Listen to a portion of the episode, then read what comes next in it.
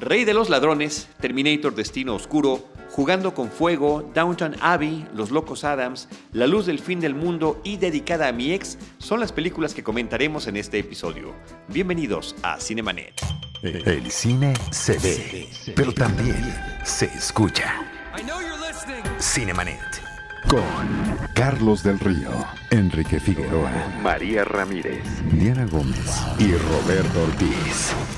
Cine, cine, cine y más cine. Bienvenidos. Cinemanet arroba Cinemanet en Twitter, facebook.com diagonal Cinemanet, Cinemanet1 en Instagram y Cinemanet1 en YouTube son nuestras redes sociales. Yo soy Charlie del Río, les doy la más cordial bienvenida. Lo hago a nombre de Paulina Villavicencio, productora general de este episodio, de nuestro productor aquí en cabina y en micrófonos, Uriel Urismán Valdés de todo el equipo de Cinemanet, que ustedes ya conocen, entre ellos, por supuesto, Enrique Figueroa Naya, ni modo que se me olvide ese, ese buen hombre que siempre me ha acompañado, sobre todo en este último año, poco más de un año, y con muchísimo gusto y entusiasmo de nueva cuenta, acompañándonos como parte del equipo Cinemanet, Rosalina Piñera, que no viene más seguido porque sus actividades profesionales se lo impiden porque si no estaría aquí siempre. Sí, se los prometo, los he extrañado muchísimo. Gracias por permitirme estar otra vez aquí en Cinemanet. Eh, y es que a veces no alcanza, estábamos hablando hace unos momentos acerca de toda la oferta cinematográfica que hay, los festivales, que de repente se nos vuelve inabarcable y quisiéramos todo el día para poder ver películas y compartirlas con ustedes. Muchas gracias. La cartelera y las plataformas, eh, literalmente no nos damos abasto. Exacto. Y por eso también hay otros temas que ha estado cubriendo muy en específico, por ejemplo, Enrique, que eh, ya hizo un especial sobre el Festival de los Cabos, se va a los Cabos, allá va a ver a Robert De Niro en The Irishman y demás, pero bueno, eso ya se lo dejamos a él. Para, para, otro momento. Y que próximamente vamos a hablar acerca de la exposición de Luis Buñuel, que también hoy por razones de tiempo también, pues es no podemos hoy. Y amerita que hagamos un, pequeño programa sobre eso también. Así que bueno, pues vamos a arrancar con los temas de lo que hay en cartelera. En la semana de grabación de este podcast se está estrenando una cinta de James Marsh que se llama Rey de los Ladrones, King of Thieves es el título original y que, eh, primero que nada, lo, interesante, porque es una película sobre un hecho muy reciente eh, del 2015 en la Gran Bretaña, y que para narrarla, o sea, está basada en un hecho de la vida real, recurren a un reparto increíble de, histriones Michael británicos. exactamente, Charlie Cox, Jim Broadbent, que los son rostros muy conocidos y yo creo que eh, son bueno son eh, es un placer ver actores veteranos justamente como protagonistas de, una película un grupo digamos de, ladrones de joyas que de repente bueno ya en, en la parte ya del ocaso de, de, su existencia pues deciden reunirse para dar un golpe pues el, tal vez el último golpe de sus vidas. Sí y que puede sonar como una versión romántica que ya ha habido otras otras películas sobre ese tipo de cosas pero esta no esta no es tan romántica como parece. Además de los que mencionó Rosalina también está Michael Gambon, que bueno, mucha gente eh, mucho más joven lo tiene muy bien identificado porque fue el que sustituyó al, a, Harris en las películas de Harry Potter como Dumbledore. Exacto. que se quedó con ese papel. Bueno, todos estos, y bueno, de los jóvenes, el jovenazo del, grupo es Charlie Cox, que lo teníamos bien ubicado por ser Daredevil en la serie de Netflix, sensacional, que a mí me gusta muchísimo. lo curioso de este caso es que efectivamente estos hombres que fueron muy rudos, que ya están en la tercera edad, deciden eh, dar un último golpe eh, contra la cuestión de la tecnología que ya se utiliza para tratar de prevenirlos y demás. Y con su conocimiento y su propia rudeza logran hacerlo, pero ¿qué pasa en, la, en todo el segundo y tercer acto de la película? Que la baraja de naipes empieza a desmoronar por las rencillas internas que es parte, desafortunadamente, de la, naturaleza humana, ¿no? Son 14 millones de libras esterlinas, lo que se supone, que además es un cálculo porque como robaron cajas de seguridad, es lo que la gente reporta, pues yo tenía joyas, yo tenía billetes, yo tenía dinero, ¿no? Y que al final de cuentas no se pudo no se pudo juntar. Y les pasa como en esta novela del Tesoro de la Sierra Madre, de Bruno Traven, que después de que trabajan en conjunto, la ambición, la avaricia, la desconfianza, la paranoia va mermando en ellos. Y algo que llama mucho la atención es el planteamiento de, este, de la, bueno, con la sencillez con la que plantean obviamente cuál es la profesión a la que se dedican, ¿no? El hecho de que son este, ladrones, ¿no? Y de que de alguna manera ha sido eh, su, modus vive, su modus. Y también me, llama mucho la atención eh, que, que cabe resaltar, son todos estos apuntes a la situación eh, social que priva, digamos, en la tercera edad en, el país en el que viven, ¿no? De repente, bueno, que son, son desplazadas, que desplazados, que ya no encuentran trabajo, que no tienen un seguro social que los respalde en, esta etapa de la vida y obviamente pues se ven orillados pues a regresar a estas antiguas prácticas. Sí, para, para los cuales son buenos. Y uno de ellos, el, el eh, personaje de Brian Reader, el que interpreta a Michael Caine, lo hace hasta que pierde a su esposa porque se supone que ya estaba retirado. Y vemos como todo ese inicio de la película, que me parece un tanto cuanto romántico, inclusive te decía yo antes de entrar a la grabación, me recordó un poco el estilo de filmación de Woody Allen, de estar retratando a la pareja en su cotidianeidad, en sus pláticas, eh, eh, van a lugares a escuchar jazz, a echarse un drink, y después para él cambia todo con su pérdida, ¿no?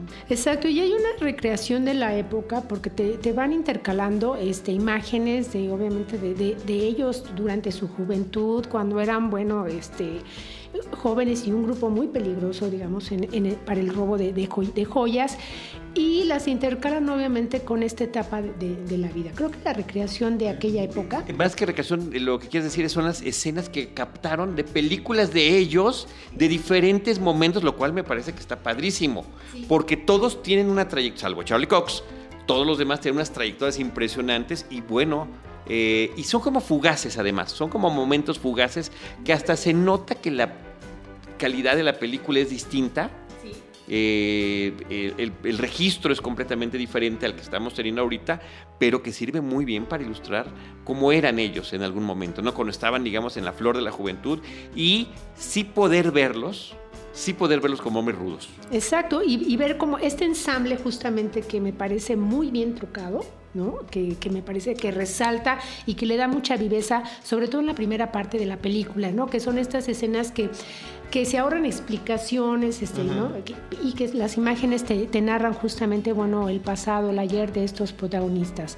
En el caso de Michael Caine, bueno, me parece que todavía está muy lúcido, este, muy lucidor como, como actor en, ese sentido y cómo va llevando la batuta de, bueno, de la, del nuevo, de los nuevos integrantes y como tú dices, pues de las rencillas que hay en el grupo. Así es, como coordinador de ese primer esfuerzo. Sí, Michael Caine es uno de esos actores que toda la vida me ha impresionado porque parece que tiene una cara común y cómo con su acento, con sus expresiones, con su lenguaje corporal te puede dar una diversidad enorme de personajes. ¿no? Sí, lo que siento de repente es que a veces como que el tono es un poco irregular. De repente a mí me, me brincaba, ¿no? Que pusieran una música cuando la situación emocional que se está planteando es completamente distinta. Ya lo van a averiguar. Sí, pero tiene muy buen soundtrack. Sí, o sea, como que efectivo, pero me parece que debe ser a propósito. Me queda la impresión de que es, es, una intención del director, pero tiene un gran soundtrack rescatado de música de diferentes momentos, inclusive contemporánea, que van mezclando a lo largo de la historia de estos personajes. Claro, y justamente, bueno, esta contraponer, ¿no? Una música alegre, a lo mejor en una,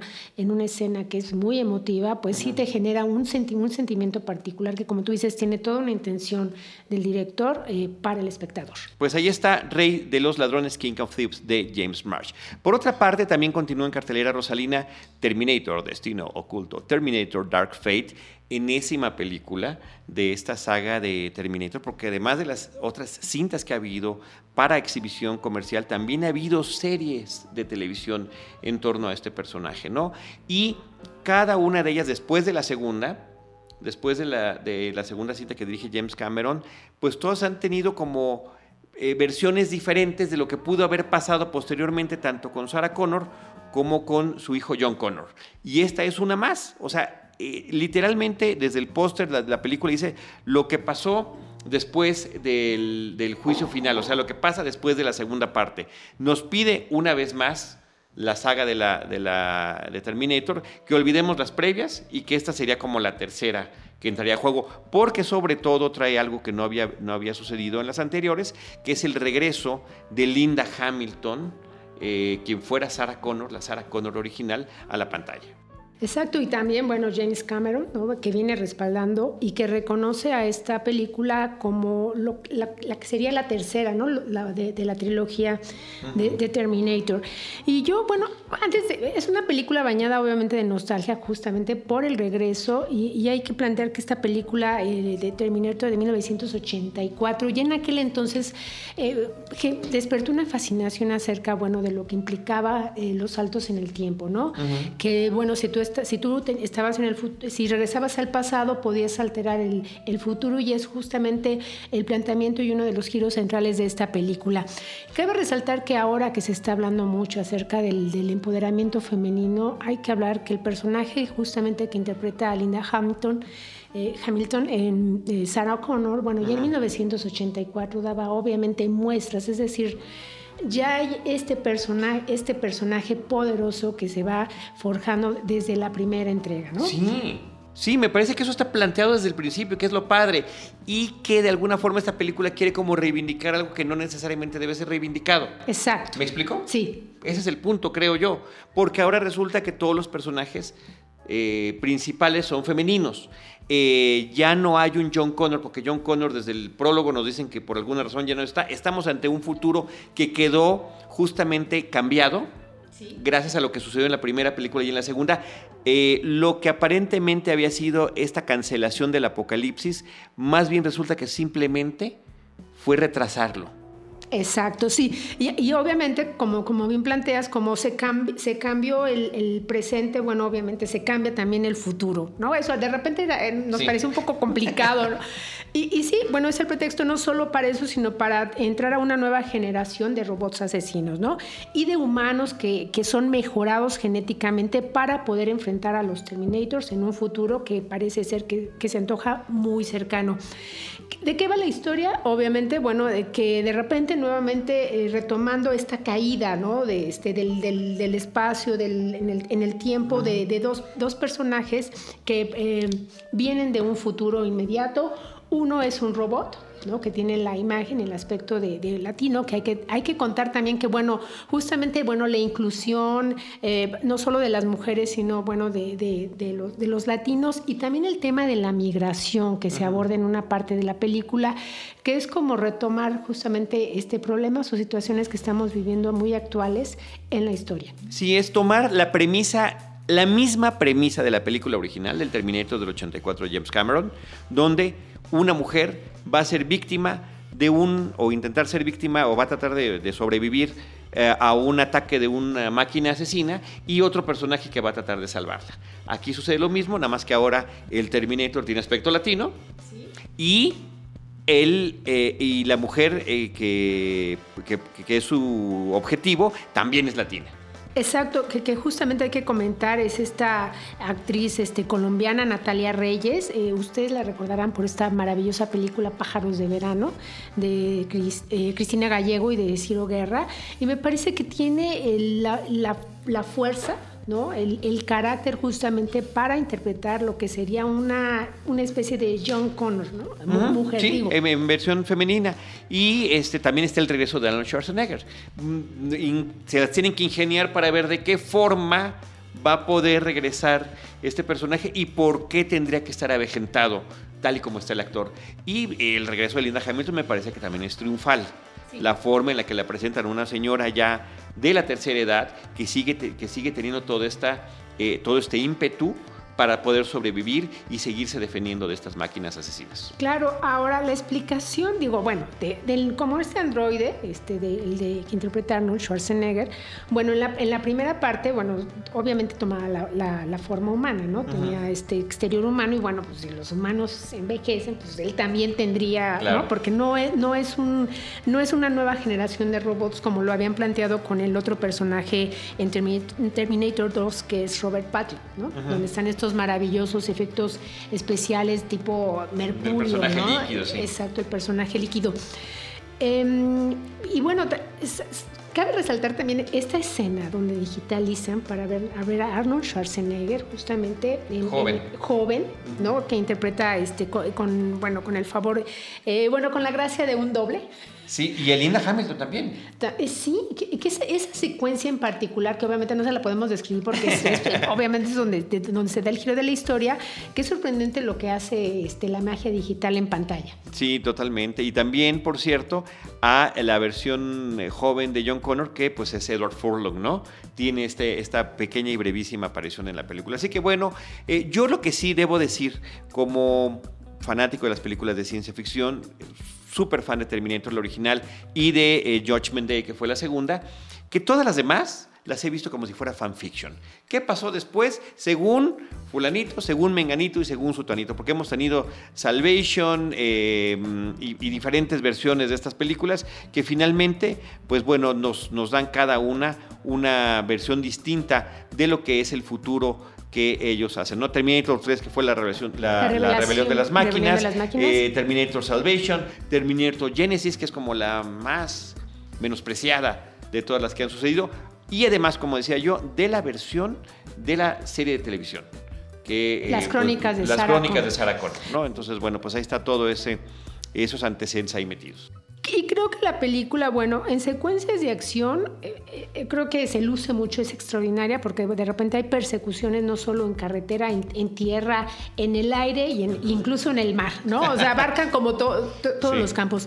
Pero un poco la justificación de, la presencia de Arnold Schwarzenegger, de repente yo creo que había una gran oportunidad de darle trascendencia a la trama, porque se plantea, como lo hemos visto en otras películas, por ejemplo, no sé, Blade Runner, acerca, acerca de la moral ¿no? que pudieran tener o no tener este, las máquinas. Las máquinas pueden enamorarse, pueden tener sentimientos. ¿Qué tanto puede evolucionar la inteligencia artificial? ¿Hasta qué punto? Si se puede revelar también puede tener empatía, ¿no? Creo que esas son cosas que plantea. Exacto, y que creo que ahí hubiera estado, había estado, ahí estaba un tema que podía haberse profundizado y que podía haberle dado como mayor peso a la historia, porque si no, todo lo demás se traduce en muchas secuencias de acción. Sí, ganar las secuencias de acción. Ajá, exacto. En, en, este, en este robot, en este Terminator asesino, que es solo una máquina pues, de matar, que digo, visualmente obviamente ofrece otras eh, situaciones distintas, ¿no? Se despliega, se, se reproduce ahora es este, este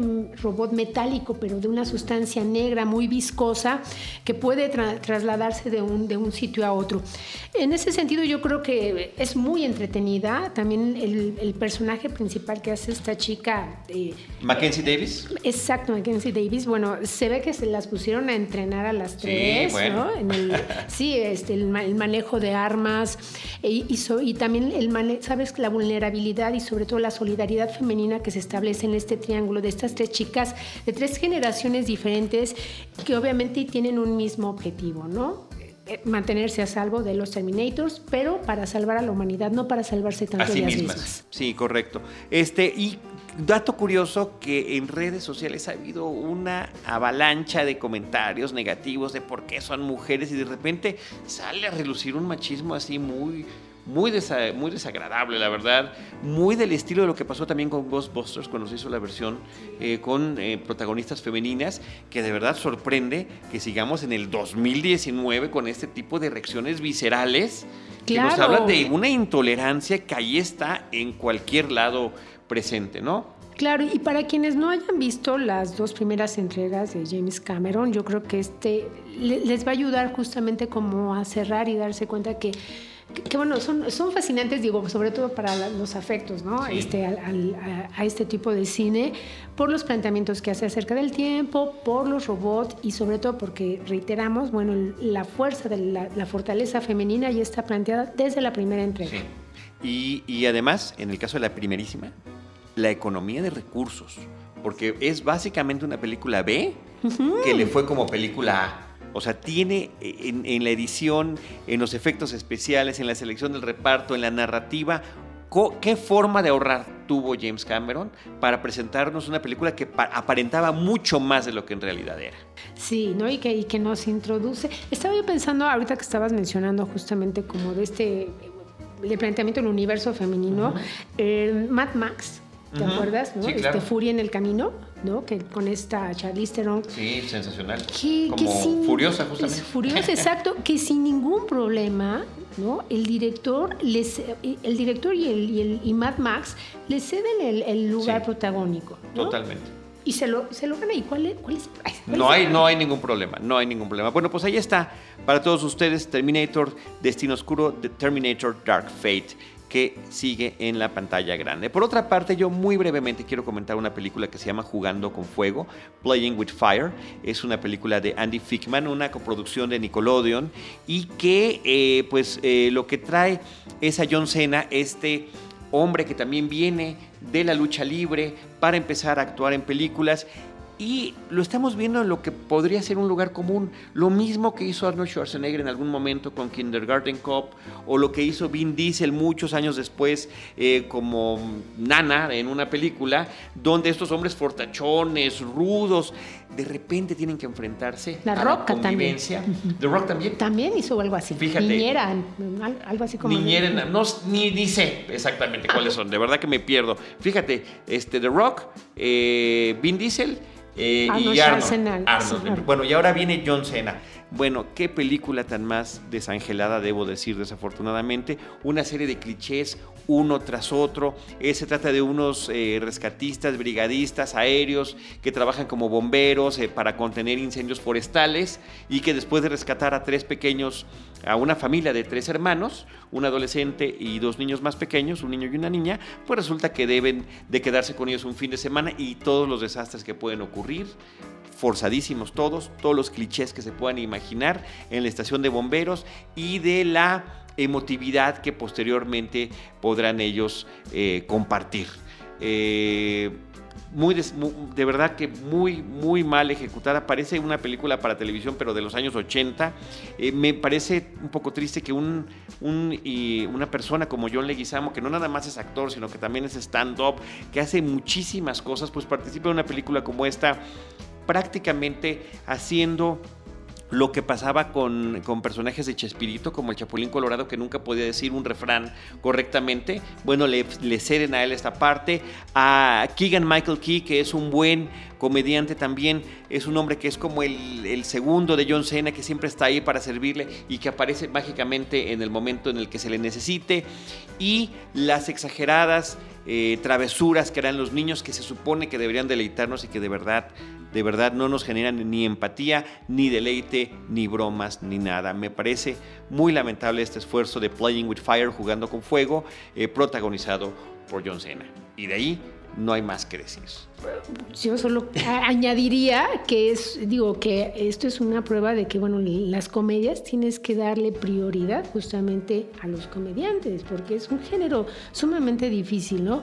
Ellos, bueno, tendrán esta apariencia ruda y todo, pero si no hay una buena dirección y, y si les hace, si es muy, son muy, les resulta muy difícil gesticular, este, actuar y sobre todo, pues hacer comedia. Pues sí, pero mira, dijeron, si no lo logró, seguramente cualquiera lo puede hacer y no, no cualquiera lo puede hacer. Bueno, pues ahí está jugando con fuego. Por otra parte, directamente de, la televisión está la película Downtown Abbey. ¿no? de esta serie que por tantos años, creo que desde el 2010, eh, lleva ya muchísimas temporadas y con un, con un reparto eh, pues eh, tremendo, ¿no? Entre ellos Maggie Smith, Thomas Middleton, Matthew Good, Michael Dougherty, Elizabeth McGovern, que me encanta. Como que te acuerdas de esos momentos tan, tan eh, interesantes cuando la veíamos por primera vez en la pantalla, allá en los lejanos ochentas. Querida Rosalina. Una vez en América. una vez en América y en una película de comedia que es em, Voy a ser papá, o Papá a la fuerza, se llamaba, eh, de John. Al que hace las comedias de adolescentes. Sí, lo tengo aquí. Se me fue, se me fue. Pero bueno, ahí está. Ella también aparece en esta película. Sí, una, una película coral, obviamente, que nos remite a esta serie que ha tenido seis temporadas. Eh, y que nos habla de una familia aristócrata, pues en la campiña inglesa, que está ubicada más o menos entre 1912 y 1920, toda, toda la historia, ¿no? Eh, llama mucho la atención, es, es una comedia una serie televisiva muy, muy agradable, ¿no? donde realmente no hay, no hay grandes conflictos, o bueno, en realidad sí hay grandes conflictos, pero en el exterior de esta familia, ¿no? Eh, son eh, conflictos familiares que enfrentan este, los dos, dos padres que tienen obviamente hijas que, deciden seguir por caminos muy, muy diferentes a los que les ha marcado, digamos, esta, la familia. Y sobre todo, bueno, la convivencia que hay con toda la servidumbre que atiende una casa. Eh, que es justamente como em, el impulso y, y, como emblema del progreso en la región, ¿no? Gracias a este tipo bueno, de familias, muchas otras familias que vivían en, los pueblos tenían un trabajo, tenían una manutención asegurada y entonces, bueno, trabajar justamente para estas familias pues era como todo un honor, ¿no? Estaba yo recordando estas películas, este, obviamente inglesas, donde, bueno, la servidumbre, bueno, es toda una profesión ser mayordomo, eh, donde, bueno, eh, haces todas las tareas a la perfección. Y yo creo que aquí eh, lo que vamos a ver es justamente, bueno, un, capítulo que tiene... Y la historia, bueno, eh, eh, en esta ocasión, bueno, se, centra, bueno, en la llegada justamente, bueno, de, los monarcas del país que los van a visitar, van a tener una breve estancia ahí, traen a sus, a, sus propios sirvientes, a, todos sus, sus, lacayos, y obviamente va a haber una rivalidad entre las personas que atienden a la familia aristócrata que, que vive en esta mansión, contra los de la realeza, ¿no?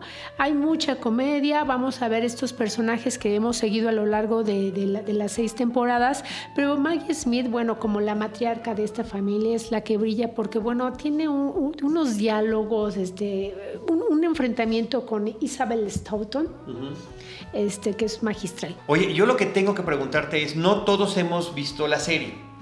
Yo me, yo, me la han recomendado en millones de ocasiones. ¿Puede alguien verla sin ver la película, sin haber visto la serie? Sí, aunque yo creo que te vas a perder como mucho del encanto de todos los personajes. Yo creo que sí, esta es una de las películas que invitan a, retomar la serie o a, ver la, o a ver la serie para poder enterar acerca de cuál ha sido como el camino, el destino, las decisiones y la personalidad de cada uno de los personajes que intervienen. Eh, me parece que dije, dije mal, es el enfrentamiento que hay entre Maggie Smith y el personaje de Imelda Stanton. Exacto. Que se llama Maud Baxter. Sí, y es un poco, ¿sabes que es un, es un ambiente de ensueño porque es... Eh, cómo se vive en esta vida de, lujos, el vestuario, la ambientación de la época y sobre todo la banda sonora que acompaña justamente desde, la, desde de las seis temporadas que hacen pues entrañable esta película. Muy bien, pues ahí está Downton Abbey en pantalla grande para quien quiera echarse ese viaje y que de alguna forma, eh, pues como dice Rosalina, resulta como una invitación para quienes no la conocemos para verla también. Oye, por otra parte, además de Downton Abbey, está llegando a cartelera una, bueno, ya está en cartelera, una animación basada en los personajes de eh, la familia Adams, los locos Adams, creados por Charles Adams en el año de 1934 para el periódico The New Yorker y que a través de una serie televisiva eh, de los años 60, pues resultó resultó súper exitosa y se dieron a conocer a nivel global, independientemente de que siempre tuvo un lugar muy especial las caricaturas del propio Adams. Esto generó además eh, películas posteriores allá, allá en los eh, principios de los noventas y hasta una versión para Broadway que eh, en su de, esta de esta década que estamos viviendo lanzada en el 2010 con Nathan Lane y Bebé Newworth Bebé Newworth que salía en esta serie de Cheers por ejemplo.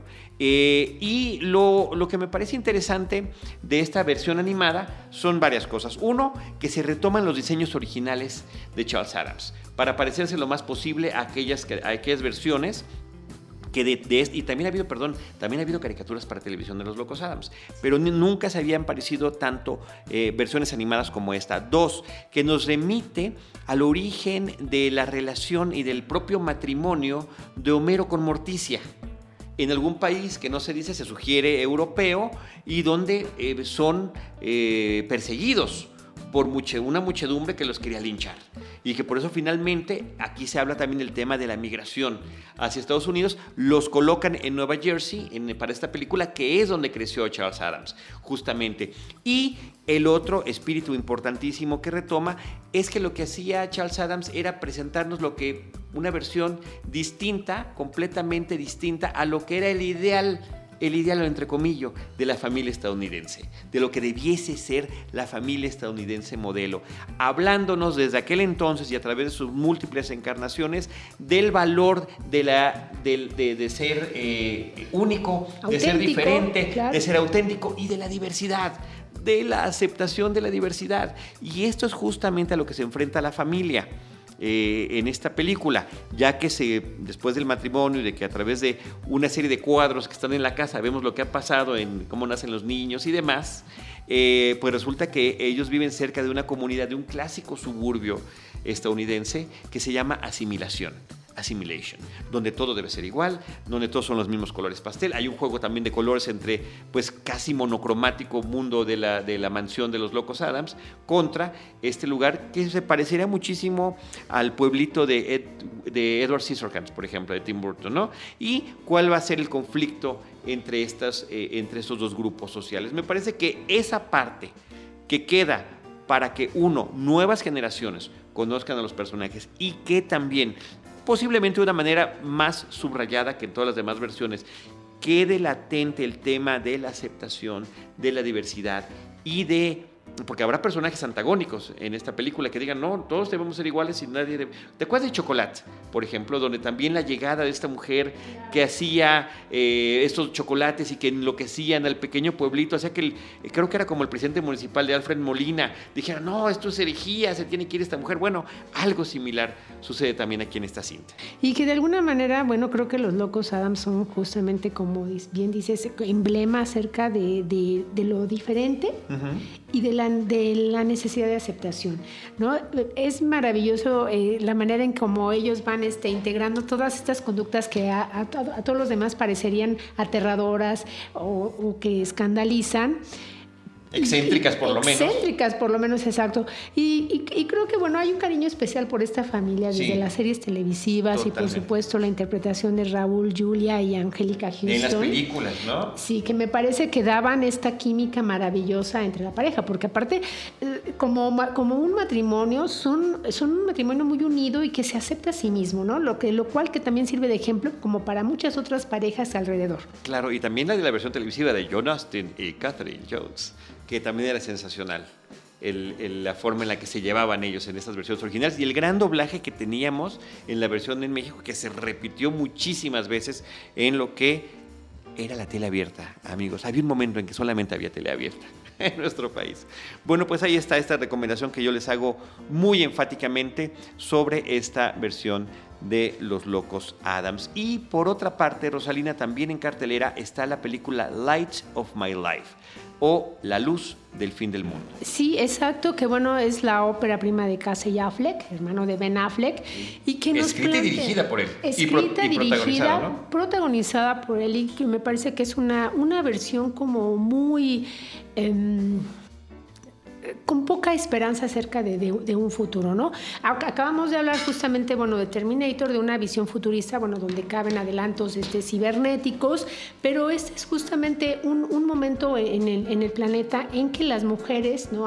hay una extraña este, epidemia que va aniquilando al género femenino, ¿no? Y de repente eh, él está criando a una niña, ¿no? que es una de las últimas sobrevivientes y él trata de mantenerla con vida porque bueno eh, se habla se plantean varios peligros no de que las mujeres que están que han sobrevivido las mantienen en un búnker que no te explican bien si para hacer este experimentos este genéticos para saber qué es lo que ocurrió o para utilizarlas obviamente para poder este, preservar a la raza humana. Todo este, el, peso de la película, bueno, está planteado en enseñarle a su hija a sobrevivir, ¿no? A aceptar que obviamente no hay alrededor de muchos kilómetros eh, mujeres que ella es como la única sobreviviente, con un realismo y con una, una fortaleza y crudeza también. Sobre todo, ¿sabes qué? Eh, hay, hay, ciertas escenas donde obviamente, bueno, ellos viven, este, se aleja, viven en el, en el bosque, ¿no? Están obviamente en, tiendas de campaña, eh, comen de lo, de lo que encuentran, eh, tienen, tienen un pase como para, estamos ya en una etapa en que, en que la humanidad sobrevive cuando te dan estos pases y te dan como una ración de, de alimentos para que, para que sobrevivan. Y obviamente la tarea de él es mantenerla con apariencia de niño para que pase inadvertida para los demás, ¿no? De alguna manera u otra hay algunos este, hombres que, descubren justamente pues este secreto que ellos intentan conservar y los enfrentamientos que se dan son em, por ejemplo, en Terminator hablábamos acerca de estas secuencias de pelea que son coreografiadas de manera eh, muy esmerada. Aquí es una sobrevivencia como muy humana, muy real que vemos a lo largo de la película. La película está rodada casi como con luz este, natural, ¿no? Eh, en planos, este, secuencias un, poco largos y que obviamente, bueno, el, peso de las actuaciones cae en Casey Affleck y en esta mm, extraordinaria actriz. Anna Pniowski. La que es la niña, ¿no? Que es la niña, que es, bueno, maravillosas. Y, vamos a ver ahí cómo también el, papá no solo la prepara para la supervivencia, sino también le da elementos acerca de qué es la moral y la ética que se plantean desde los primeros, desde los primeros instantes de la película, ¿no? Es decir, una supervivencia donde el, el bien siempre debe de, de imperar en todas sus acciones. Bueno, pues ahí está esta luz del fin del mundo, como es el título en español, Light of My Life, que de alguna forma nos recuerda la película The Road, está basada en la novela de Cormac McCarthy que vimos con Vigo Mortensen ahí en el 2009, o inclusive Los, Niños del Hombre de Alfonso Cuarón. Justo, eh, justo en esas dos había, había pensado, ¿no? En el último camino, en este entorno, obviamente, bueno, ya de, desesperanza, y en Los Hijos del Hombre por el planteamiento, bueno, de que, de, que, de que ahí los jóvenes estaban extinguiendo y aquí son las mujeres las que empiezan a desaparecer. Así es. Y finalmente, Rosalina, la película dedicada a mi ex de Jorge Ulloa. Eh, bueno, para quienes han seguido eh, este, a través de, YouTube esta um, Enchufe TV, ¿no? esta serie web ecuatoriana, bueno, ya estarán familiarizados con este tipo de humor, ¿no? que son sketches de, de un humor muy ligero y que obviamente retoman este, situaciones cotidianas para llevarlas este, pues al, al, al, extremo. Entre los, los que mejor recuerdo, me parece que es uno de Photopal Face, ¿no? que eran una serie de situaciones pues, extremas de un accidente en una ambulancia, pero que antes de llevar al herido a la ambulancia había que tomarle foto para el face. ¿no? Es decir, justo es, es, este humor el que llevan al primer largometraje de Enchufe TV, que se llama Dedicada a mi ex, que si bien parte de una historia que pues es obviamente pues muy universal, que es una ruptura amorosa que se da entre los, entre los personajes este, principales y también cómo estructurar una banda de rock. Lo que ocurre este, un día es que, eh, bueno, eh, Raúl Santana, que interpreta a Ariel, bueno, le, está a punto de pedir matrimonio a, su novia y ella le anuncia que pues se va a ir de este a otro país, ¿no? Y que no tiene boleto de regreso. Entonces, él lo que necesita es juntar dinero, no acepta esta ruptura amorosa, necesita juntar dinero para poderla seguir a otro continente y entonces planea entrar a un concurso con una banda de rock, ¿no? Entonces, eh, necesita reclutar a personajes que obviamente van a ser muy excéntricos, muy extraños y que tienen la particularidad de que solo uno de ellos sabe tocar. Bueno, uno de ellos toca y canta y, este, y, la chica que se va a sumar, que es este, Natalie Valencia, que es este, una, una joven que sabe tocar la batería, ¿no? De ahí en fuera tienen que formar cuatro integrantes para ganar este, este concurso, tener, lograr el dinero y poderse ir él alcanzar a la novia. Bueno, a partir bueno, de esta, que es la anécdota, que es como de lo más, de lo más común, hay que plantear que lo, fresco aquí, lo original es justamente el ritmo, ¿no? Porque retoma mucho como este humor de historieta, del, del anime, ¿no? Donde estos personajes de repente gritan, este, muy exageradamente, situaciones obviamente eh, absurdas, este, excéntricas, este, que desafían las leyes de la física, que le dan adiós a la lógica y que resultan sumamente muy divertidas y que se basan en un ritmo muy trepidante de cortes y sucesiones.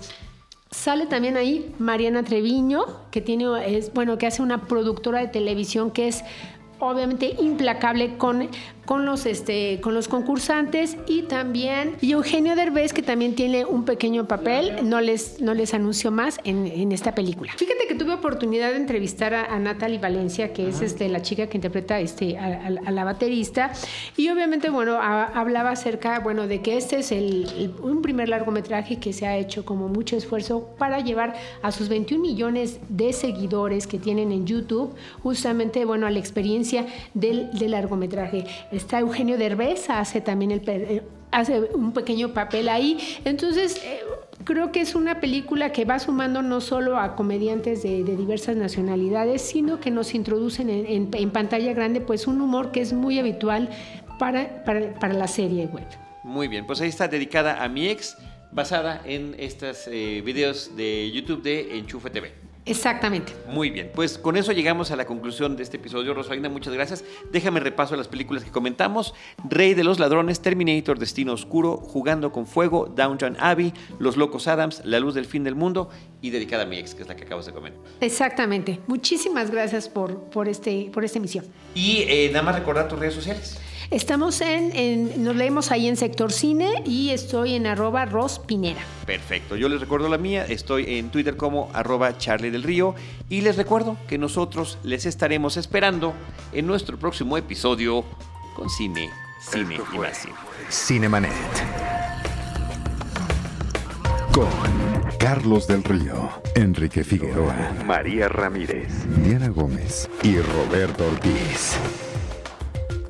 El cine se ve, pero también se escucha.